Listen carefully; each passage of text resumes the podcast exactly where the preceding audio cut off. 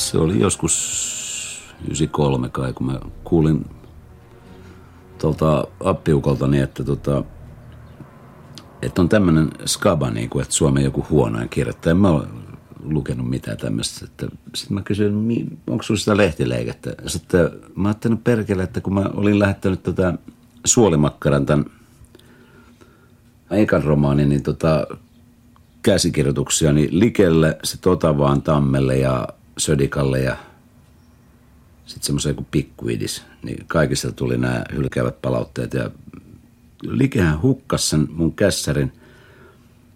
Sehän meni Nuoren Voiman liiton, vai mikä se on, arvosteltavaksi.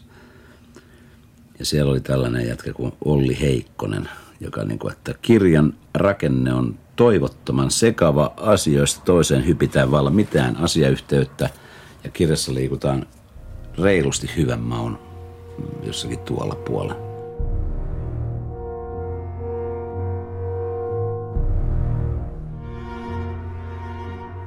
No, mähän lähetin siitä sitten vastaukseksi, että Olli Heikkonen, että vaikka asuttekin tarkampujan kadulla, olette osuneet todella mehtäkymppiin tässä niin sanotussa arvostelussanne, että tota, tällä lainkaan tehnyt kirjani nerokasta rakennetta. Mä sitten tota, perustin sen kaiken maailman diagrammeilla ja käyrillä ja ehkä Einsteinin suhteellisuusteoriallakin. Ensimmäinenhän tota, oli tämä kirjoitus, jonka mä lähetin, oli Pro Finlandia. Tämmöinen Suomen isänmaallisen kirjoitus, josta John Donner sitten antoi semmoisen lohdutuspalkinnon, tuon pienen talikon, joka roikkuu tuolla Jeesuksen ristin luona. No. No sitten tuli tämä Ikävä tahmea -kerros, joka oli sitten oli tämä Jari Tervo, jota tota, piti sitä nyt sitten jonakin niin kuin huonona, mutta Tervon jutuista, niin onhan sille ihan hauska äijä, mutta mä en oikein tajunnut yhtäkään hänen kirjaansa niin kuin silleen. Mä oon koettanut lukea niitä, mutta ne on niin jotenkin joka lauseessa jotain pirun nokkelaa ja semmoista. Mä en käsitä sitä. Ei siinä mitään, ihan hyvä tyyppi, ei siinä mitään. Mutta jotenkin mä huolestaa, että Jari Tervo on antanut mulle tämmöisen palkinnon. Mutta sehän on anti-Finlandia-palkinto. Yhtä paljonhan se vaatii töitä kuin Finlandia-palkintokin. Se on vain polariteettia eri puolesta.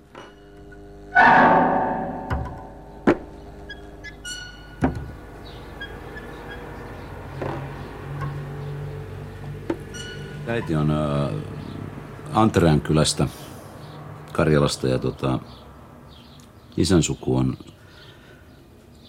Virosta alun perin sitten niin kuin jotain Porvoon kalastajia, mutta he on syntyneet niin kuin kuitenkin Uudellamaalla. Me asuttiin tuolla Paijalan kylässä. Siinä oli lähellä semmoisia maakuoppia. Tiedätkö, kun ennen vanhaa synnyttiin saunassa. Paljon nämä oli semmoisia niin kuin maakuoppia, jossa oli niin kuin kiviä, tavallaan niin kuin intiaanien hikimaja tai näin. Mun frendini tota, niin, oli väkivaltaista perhetaustaa ja tota, hän joutui muuttamaan yksitoistavuotiaana maakuoppaan ja hän asui siellä kolme kuukautta. Duunas kaikki systeemit sinne laudasta ja tiivisti sen kämpän silleen, että se pystyi olemaan. Ja tämmöisiä vanhoja perunakuoppia, mitä on ollut tuolla Tuusulassa, ja sitten meni tämä nummi pilalle, tämä Paijalan nummi, joka oli tota, sitä maisemaa ei ole enää olemassa. Ja samoin tuo isän ja äidin niin kuin kotitalo, niin se on tämmöisen ylitehostetun rakentamisen puristuksissa. Se idylli, mikä siellä oli, niin se on mennyt. Se on itse asiassa semmoinen jättiläismäinen liikenneympyrä pikkuhiljaa rupeaa olemaan tämä mesta. Se on enemmän liikenteen melua kuin täällä.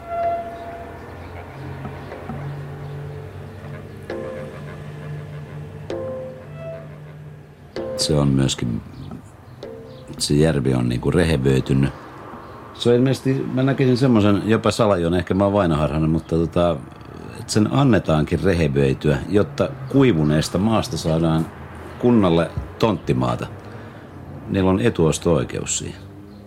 Mitä enemmän se menee umpeen, niin siihen pystytään rakentamaan, kunhan joku lotikkoon saadaan rantatontteja.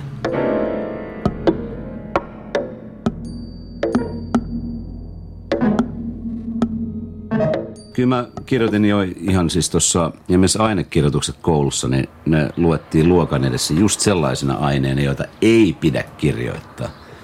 Eli mä kirjoitin just jossakin esimerkiksi Tuusulanjärven luonnontilasta ja sitten puolessa välissä pilasin täysin sen jutun laittamalla mielikuvituksellisia henkilöitä sinne ja ne suomen kielen opettaja oli aivan raivon, että olisi alkanut niin pörkeleen hyvin, mutta sitten hän mokaa ja pilaa kaiken. Sitten ensimmäinen varsinainen kirje, jonka mä oon tehnyt, niin kirjoitin viisitoistavuotiaana Pappatunturista. Semmoinen, mulla oli kuusikymmentä, vuoden kuusikymmentä semmoinen sakkotunturi, tehdä sai sakkoja siitä, että se mopo oli liian nopea. Ja siitä mä kirjoitin semmoisen vajaa satasivuisen jutun Tunturimopedin tarina. Eli nykyään kun on tullut nämä halvatun papat, niin sillä olisi valtavaa substanssia, mutta sekin jäi kirja vähän kesken. Siitä puuttui se loppu, että sitä käyttiin myyrien savustukseen pihalta sitä. Kyllä mua tavallaan hävetti sekin, kun faija pani sen mopon käyntiin pihalla ja mieletön meteli. Ja pakoputkesta lähtee tää letku sinne myyrän koloihin ja se kauhean savu siinä pihalla ja mä oon sellainen, että pitääkö minun nyt vahtia tätä mopoa tässä. Ja siihen aikaan mulla on tämmöistä substanssia, kun nykyään mä en häpeä enää mitään. Sitten mä kirjoitin pari kemian kirjaa, eli mä oon aloittanut samalla lailla niin kuin... No tässä voisi ehkä korrella tuohon, kun aina syytään Frank Zappan näköisestä näin, niin me on vähän samanlaiset työmetodit. Eli Zappakin oli kiinnostunut räjähdysaineista nuorena samoin minä, että mä oon lähes räjäyttänyt yhden laboratorion ja ilman mitään pahempia ruumiinvammoja. Samoin olin kiinnostunut orgaanisesta kemiasta. kaksikymmentävuotiaana mä kirjoitin tämän Suolimakkara ensimmäisen romaaniin niin tota, finaalin, koska mä ajattelin asiat sillä lailla, mi- mihin niin kuin ihmiskunta on pyrkimässä. Ja mä jätin sen kesken, sen jutun. Mä huomasin vasta vuosia myöhemmin semmoisen jätkän kuin Markiste Saad, joka kirjoitti tämän Sodomaa ja Gomoran sata kaksikymmentä päivää. Mä ajattelin, että ei helvetti, että voiko olla joku tämmöinen tyyppi kaksisataa vuotta sitten, joka on ajatellut samalla lailla kuin minä. Tutustuin vielä Kalervo Palsaan, jota pidän siis ehdottomasti tämän planeetan suurimpana taiteilijana. No okei, Eino Leino on Suomen Jimi Hendrix, mutta niin kuin Palsa on... Hänellä oli vastaavanlaisia juttuja. Mä ajattelin, no helvetti, että mä kirjoitan nämä jutut valmiiksi.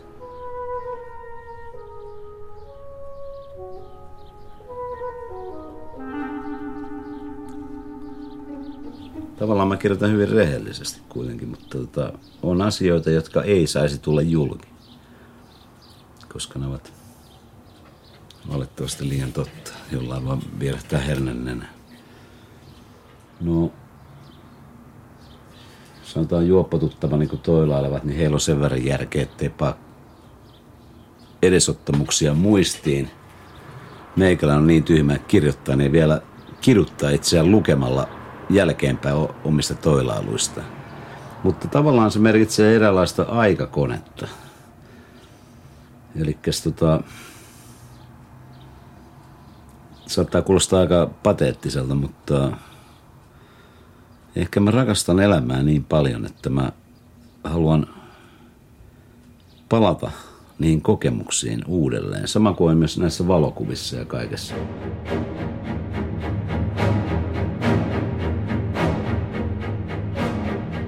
Se, mikä inspiroi mua kirjoittamiseen, on naiset, naisen rakkaus. Ja tota, mä tapaan aika harvoin olosuhteista johtuen näitä rakastajattaria, niin tota, silloin välillä mä aina masennon, että miksi mä kirjoitan, koska mä oon kirjoittanut heistä ihan valtavasti tekstiä. Plus, joka menee sitten ihan jo kosmisiinkin sfääreihin, että ei pelkästään puhuta jostakin rakkaussuhteesta, vaan niin kuin mä laajennan sitä aina. Ehkä sitä rakastaa itseään tai omia tekemisiä, mutta ehkä se on jotain semmoista ikuista hämmästelyä tämän kaiken käsittämättömyyden kauniin ja kauhean universumin edessä. Kyllä siinä ainakin omalta kohdaltani sisältyy niin paljon rakkautta, että mulla on sellaisia aamuja, joilla mä vaikka mä en Jumalaan uskokaan, niin mä kiitän Jumalaa kaikesta siitä kauniista, mitä mä oon saanut. Eli vaikka mä delaisin tänään, mulla on ollut ihana elämä. Ei toi on huono. Tuon voisi lukea tuon yöllä. Okei, no jos lukisi tästä yöllä. Makaan yöllä. On kuuma. Tämä sänky on sijani. Hikinen, kuuma, ahdas ja yksinäinen. Olen maannut ja maannut. Sänkyyni maatunut maatuska. Koska ei kukaan ole minua maannut. Makaan tässä. Unet ovat rikkaita varten. Hyvä oma arvon tunto on paras kekoonpään alunen. On yö ja minä makaan.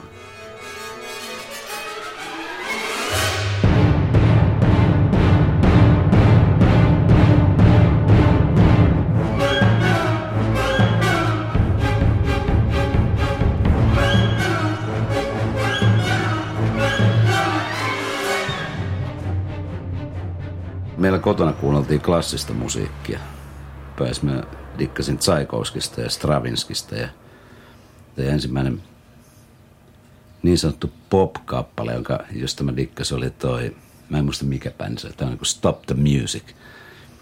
Ja sen jälkeen kolahti Henriksit ja Platsvetan ties ja C C R ja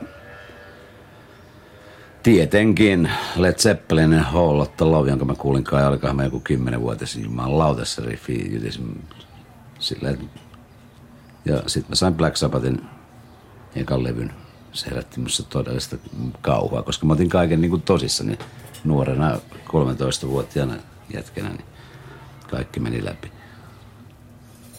Tein ensimmäisen kappaleen, tota, olikohan se kaksitoistavuotiaana. Sen nimi oli Like a Water. Mä avasin vesihanan. Shhh. Sen jälkeen mä rupesin hakkaamaan, hakkasin himassa tota, huonekalut, sohvat. Niin kun, mulla oli joku rumpustakat jostakin löysin, niin tota, huonekalut meni pikkuhiljaa säpäläksi. Niin faija osti mulle rummut, kun mä olin, oliko mä viisitoista vai kuusitoista. Sitten mä rupesin hakkaamaan niitä ja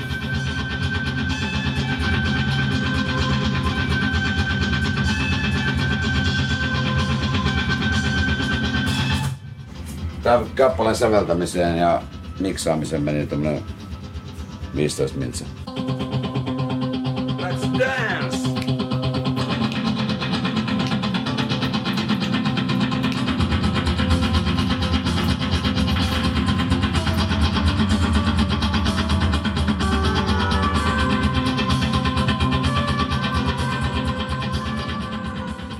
Olin palkkatöissä aikoinaan kirjapainossa, niin silloin kun siellä oli duunia, niin mä keksin sellaisia kuvitteellisia bändejä ja niiden tekemiä kappaleita. Niitä on mulla täällä helvetin monta mappia. Mä pääsin varmaan lataamaan, jos mä näyttäisin, että apua olen kirjoittanut nämä kaikki.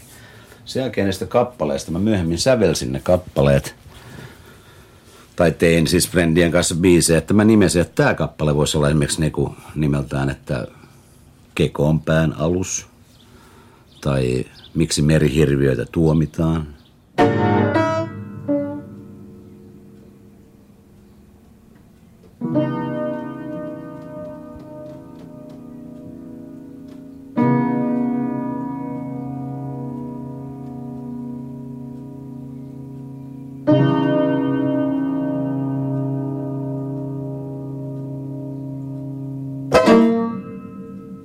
Tää pieno on muuten tää junttuista on vanha laivan kapakkapieno, jonka mä sain eräs vanha skönärituttuni, niin se on kysynyt, että haluatko sä uskin pieno? Mä sanoin, miten niin haluanko. Että paljon se bungaa. Sitten ei maksa midet. Tota. Hän saa tilaa uusille stereoille. Hän toi mulle tämän pianon ja sit hän toi mulle jopa tyttöystävänsä. Hyvä tyyppi. Täällähän on tää koneisto. Tuossa on muuten Järvenpään vaakuna. Tossa. Tää on, niin kun, tää on syttynyt tuleen. Kerran tuo yläosa, se on sammutettu, sen takia tämä ilmeisesti on näin kulahtanut, että tota, tämä kansi on tehty uudelleen jostain männystä luultavasti. Hetkinen, mitähän nyt voin soittaa? Jo kuuloistavi peltojen yllä. Se perustuu atonaaliseen.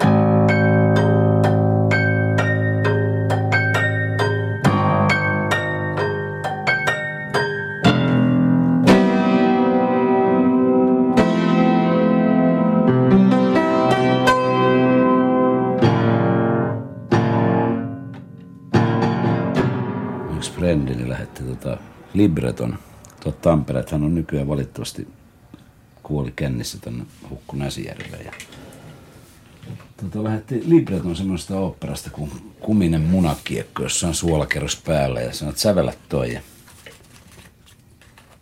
se esitettiin kantaesitys tuolla Enspan puistossa yhdeksänkymmentäyksi, oliko näin. Ja Ainolassahan oli siitä tuo tuo... uuden suomalaisen oopperan julkistamistilaisuus sibelianisessa ympäristössä, koska mä... Kyllä siitä on sitten pitkät teoriat, mitä mä puhun siitä, mutta että tota, kun mä joudun hylkäämään sarjallisen sävellystekniikan, hommasin se liian rajoittu, jos mä joudun tyy- turvautumaan fraktaaliseen sävellysmetodiin, osittain aleatoriseen, mutta myöskin soveltaan niin kuin sibelianisia ja uuno-klamimaisia tota, konsteja, koska ihan lapsuudesta lähtien mulla on lähestä esimerkiksi Leevi Madetojan ja musiikki, eteläpohjalaiset kansanlaulut ja tämmöiset.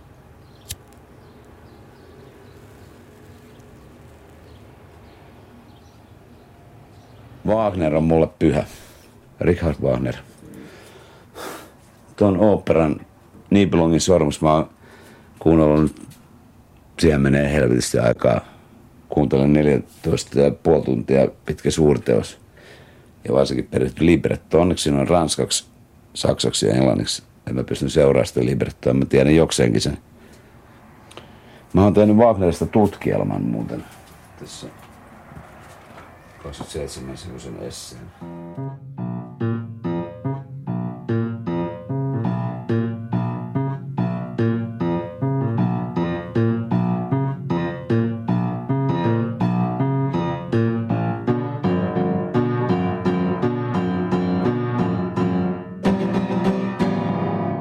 Kilo häpeää. Kun ihmiset kiirehtivät kello seitsemän jälkeen aamulla salkut ja käsilaukut kädessään kohti asemaa, tulee alkoholisti virkaansa mennessään heitä vastaan, kantaa viimeisellä rahoillaan huoltoasemalta ostamaan sixpackia kuin julkista häpeänsä. Ei paina paljon mitään. Hmm. Kohtuullinen.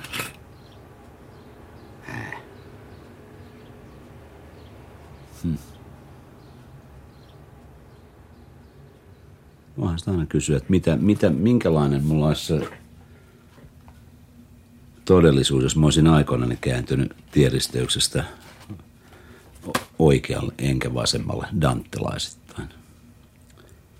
Mulla voisi olla toisenlainen tuttava piiri, niin kuin vaihtoehto, vaihtoehtoinen elämäntapa, mutta tällä kaalella, mikä mun on, niin mä olisin varmasti vääjäämättä ajautunut alkoholismiin. Musta tuntuu, että se ei olisi muuttanut sitä. Se olisi tapahtunut vain eri piireissä, mutta onko mä valinnut sen? Esimerkiksi se, että mä pystyn ryyppäämään tämän kylän pahimmatkin juopot niin kuin kumoon seitsemän kertaa about. En mä tiedä mikä siinä on.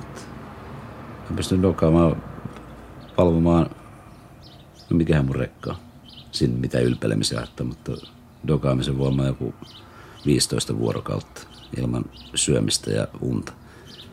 Kyllä siis sen jälkeen onkin ihan täysin se, siis niinku on todella hulluuden portit kolkuttavat. Tai minä kolkutan niitä. On se mielipuolisuuden portin vartija, se viimeinen vartija. Sen jälkeen mennään. Sieltä ei kovin helpolla paluuta. Polariteetit pitäisi pystyä hallitsemaan sikäli, että tuota, sä menet sinne hulluuteen, sen toiseen todellisuuteen, mutta sieltä pitää olla myös niin sanottua tervettä maalaisjärkeä tilanteen tajua, että sieltä voidaan tulla aina tarvittaessa takaisin. Minä. Tämä on sitä musiikkia, mistä minä pidän.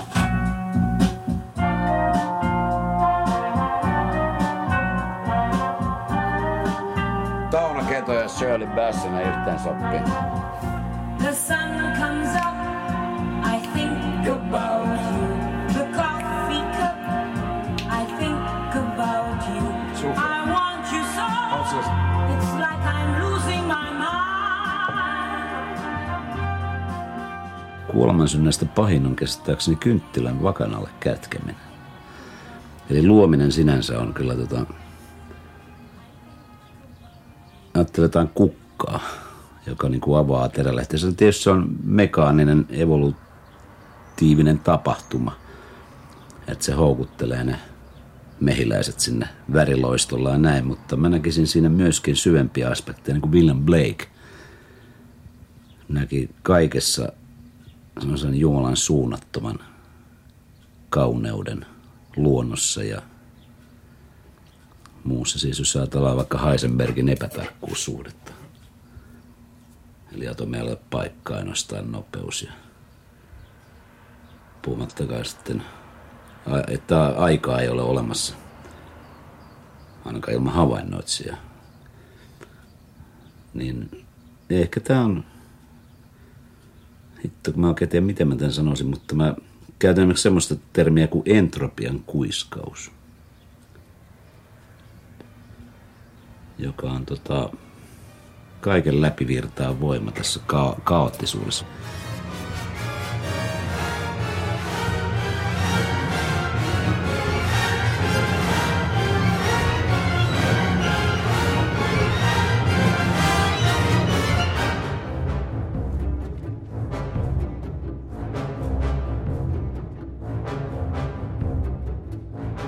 Kun mä oon valinnut tämän tien, niin mä näen vaan yhden väylän, se on semmoiseen loputtomaan pimeyteen.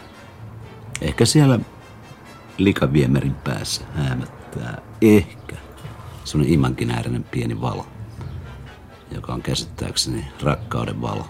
Niin kuin Anton Artaud muistaakseni sanoi näin, että rakkaus on viimeinen valo, jota puhutaan.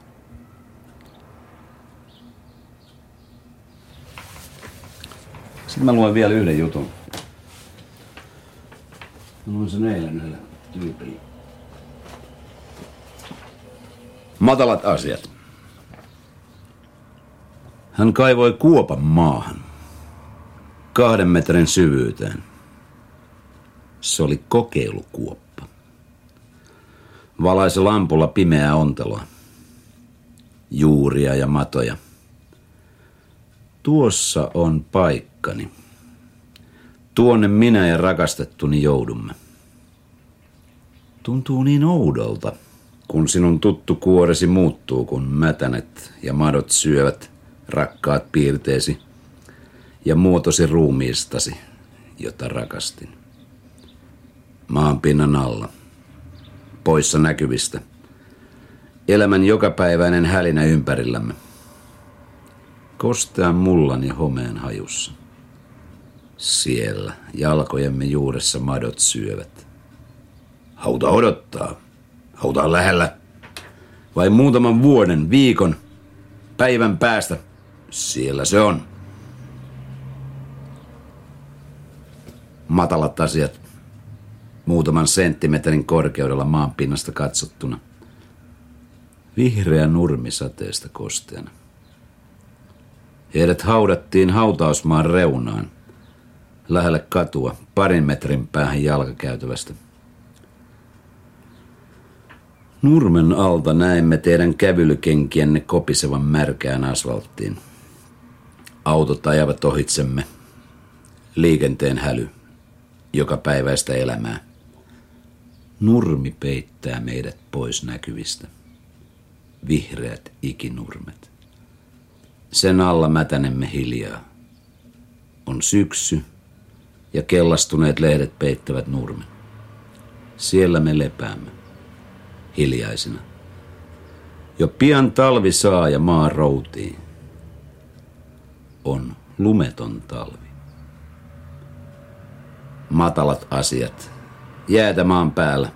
Perspektiivi on parin sentin korkeudella maan pinnasta. Keskitalven matala valo. Ilta-aurinko loistaa maan pinnan tasalta, heikuttaen jäisen maan sulaksi metalliksi. Mustat ruumiit tulevat töistä, kävelevät kotiin juna-asemalta. Jää peittää maan ja sen haudat. Matalalla se tapahtuu tänä lauantai-iltapäivänä, kun saunat lämpiävät ja elävät ihmiset viettävät vapaa-päiväänsä. Näemme haudoistamme maanpinnan tasalta, kuinka kävelykengät, joissa pätkä jalkaa, kopisevat jalkakäytävällä ohitsemme marketin kasseja kantain kohti kotia, ja kuinka hyinen koillistuuli puhaltaa hienon lumen spiraaleja pitkin jäistä maanpintaa ja värisyttää jäätynyttä ruohoa, joka tunkee läpi jään. On lauantai-iltapäivä elämässä, heidän elämässään. Jääkylmä hauta säilöi ruumiimme talven yli. Tulee kevät. Sulavan lumen vesi lorisee viemäreihin huuhtoen ruumiitamme. Ruumisvesi valuu viemäreihin. Tulee kesä. Kesänurmet viheriöivät. Kesä on kypsä. Lehtipuut mustuvat. Kirkkaitten kesätaivaitten alla, nurmien alla, kuuma hautava ilma haudoissamme mädännyttää minun ja rakkaani ruumiit. Kaiken sen, mikä oli tuttua, tunnistettavaa ja rakkaaksi tullutta. Sen koodin ja muotin, johon toisessamme kiinnyimme. Ruumiskaasut turvottavat meidät ja me muutumme, me muutumme, yhäti alati. Madot tulevat. Olemme mätää limaa. Huono hammastarhani, pippuripaikkojen, puuttuvien hampaitten ja amalgaamin mustuttama, hymyn irveessä tyhjine silmäkuoppineen tuijottaa ylöspäin läpi valkean silkin lahoavan puun kuivuvan maan. Tuijottaa ylöspäin läpi nurmen ylös ohi mustien lintujen kesätaivaisiin. Minä nauran, siunatun maan hiljaisuudessa, vaikka ääntäkään ei kuulu, minä nauran. Kiitos.